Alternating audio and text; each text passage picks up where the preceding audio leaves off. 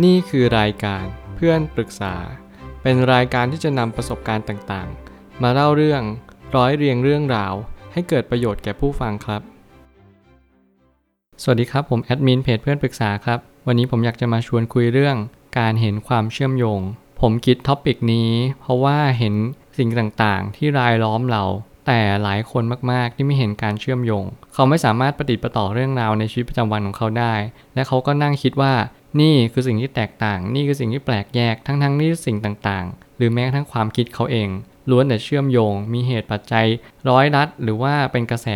เหตุปัจจัยหลาย ๆ อย่าง เพื่อให้เขาได้ตระหนักรู้ว่า นี่คือความจริง นี่คือเชื่อมโยง แต่เขากลับไม่รู้ เขากลับมีความรู้สึกว่าเขาแตกต่าง เขามีความแปลกแยกกับคนอื่น ทั้งๆทที่เราทั้งหมดและทั้งโลกล้วนมีความเชื่อมโยงและเป็นหนึ่งเดียวกัน ตรงนี้มันเป็นคำถามที่ผมหาคำตอบมาสักระยะหนึ่ง แล้วผมเชื่อว่า การให้เราได้แบ่งปันตรงนี้มันเป็นประโยชน์แก่ผู้ฟังจริง ๆ เพราะว่าการเห็นความเชื่อมโยงมันทำให้เรารู้ว่าเราไม่ได้สลักสำคัญมาก เราไม่ได้มีความแปลกหรือแตกต่างจากคนอื่นเลย เราก็แค่เหมือนเขา เหมือนกันแค่คนละทิศทาง แต่เรานั้นเหมือนกันจริง ๆ เหมือนกันตั้งแต่เกิดยันตาย ผมเลยตั้งคำถามทั้งหมด 5คำถาม ผมอยากให้คุณลองคิดตามกันว่า แต่ละคำถามเนี่ยมันมีประโยชน์ยังไงบ้าง ข้อแรกเลย ถ้าคุณยังคิดว่าคุณมีแค่หนึ่งเดียว ผมคิดว่าถ้าเกิดสมมติทุกคนคิดว่าคุณน่ะแตกต่างจากคนอื่น คุณมีแค่คนเดียว ไม่มีใครเหมือนคุณทั้งนั้น ผมคิดว่าคุณกำลังคิดผิด และคุณกำลังเข้าไปในสู่ กระแสเหตุปัจจัยที่มันไม่ค่อยสมบูรณ์เท่าไหร่นัก เพราะว่าการที่คุณมีแค่คนเดียวอะ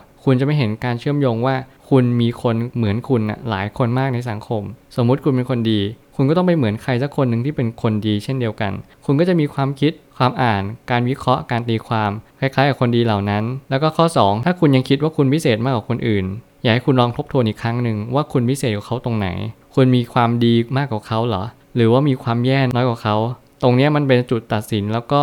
ทำให้คุณมีสติว่าการที่คุณดีมากกว่าเขา คุณก็คือเป็นคนดี มันไม่ได้หมายความว่าคุณพิเศษมากกว่าเขา หรือคุณแย่น้อยกว่าเขา แล้วคุณพิเศษกว่าคนอื่น การแตกต่างตรงนี้มันไม่ได้แตกต่างกันโดยรูปธรรม แต่มันแตกต่างกันโดยนามธรรม อย่างเช่น การเดินทางไกล คุณอาจจะเดินทางมาไกลกว่าเขา แต่มันไม่ได้หมายควาว่าสิ่งที่เขากำลังเดินอะ มันคือแตกต่างกับคุณ เขาอาจจะเดินไม่ถึงสิ่งที่คุณกำลังเดิน มันแปลว่าเขากำลังเดินทางมา ในระหว่างทางที่คุณก็เดินผ่านมาแล้ว ผมเชื่อว่าการที่เราเดินทางไกล มันก็เหมือนการใช้ชีวิต การใช้ชีวิตคือการที่เราเรียนรู้ประสบการณ์ต่างๆ ประสบการณ์อาจจะไม่เท่ากัน แต่เราก็มุ่งหวังสิ่งเดียวกัน ก็คือไปปลายทาง ไปจุดหมายคล้ายๆกัน แล้วก็ข้อ 3 ถ้าคุณยังคิดว่าคุณกับธรรมชาติล้วนแตกต่างและแปลกแยก คุณจงคิดใหม่และทบทวนให้ดีๆ ว่าคุณกับธรรมชาตินั้นเหมือนกันอย่างกับแกะ คุณเหมือนกันมาก คุณเกิดจากสิ่งเดียวกัน ธรรมชาติหลอมรวมคุณให้เกิดขึ้นมาบนโลกใบนี้ คุณก็ยังคิดอยู่อีกหรอว่า คุณกับธรรมชาตินั้นแตกต่าง ใบไม้ใบหญ้า หรือสิงสาราสัตว์ นั้นเชื่อมโยงกับคุณโดยเป็นเนื้อเดียวกัน คุณกับเขา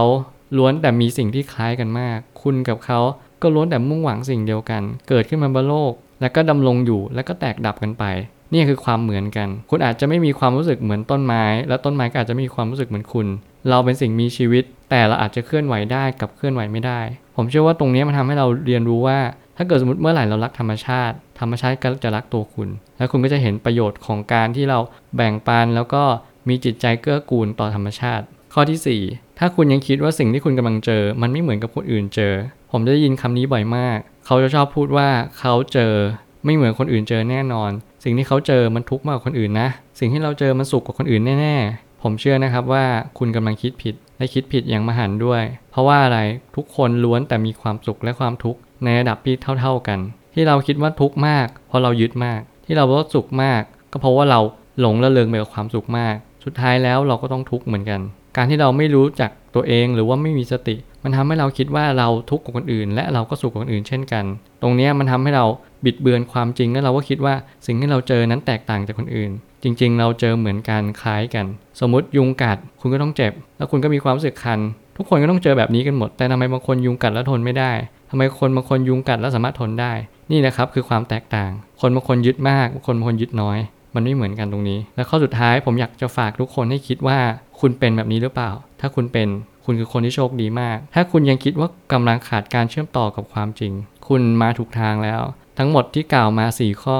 ถ้าเกิดสมมติคุณเป็นทั้งหมด คุณจะต้องมีสติและระลึกรู้ตัวเองว่า คุณกำลังขาดการเชื่อมต่อความจริง ถ้าเกิดสมมติคุณมีคำถามนี้เกิดขึ้นมา มันทำให้คุณรู้ตัวว่าคุณต้องเชื่อมต่อมันอย่างเร็วที่สุด หาความรู้ศึกษา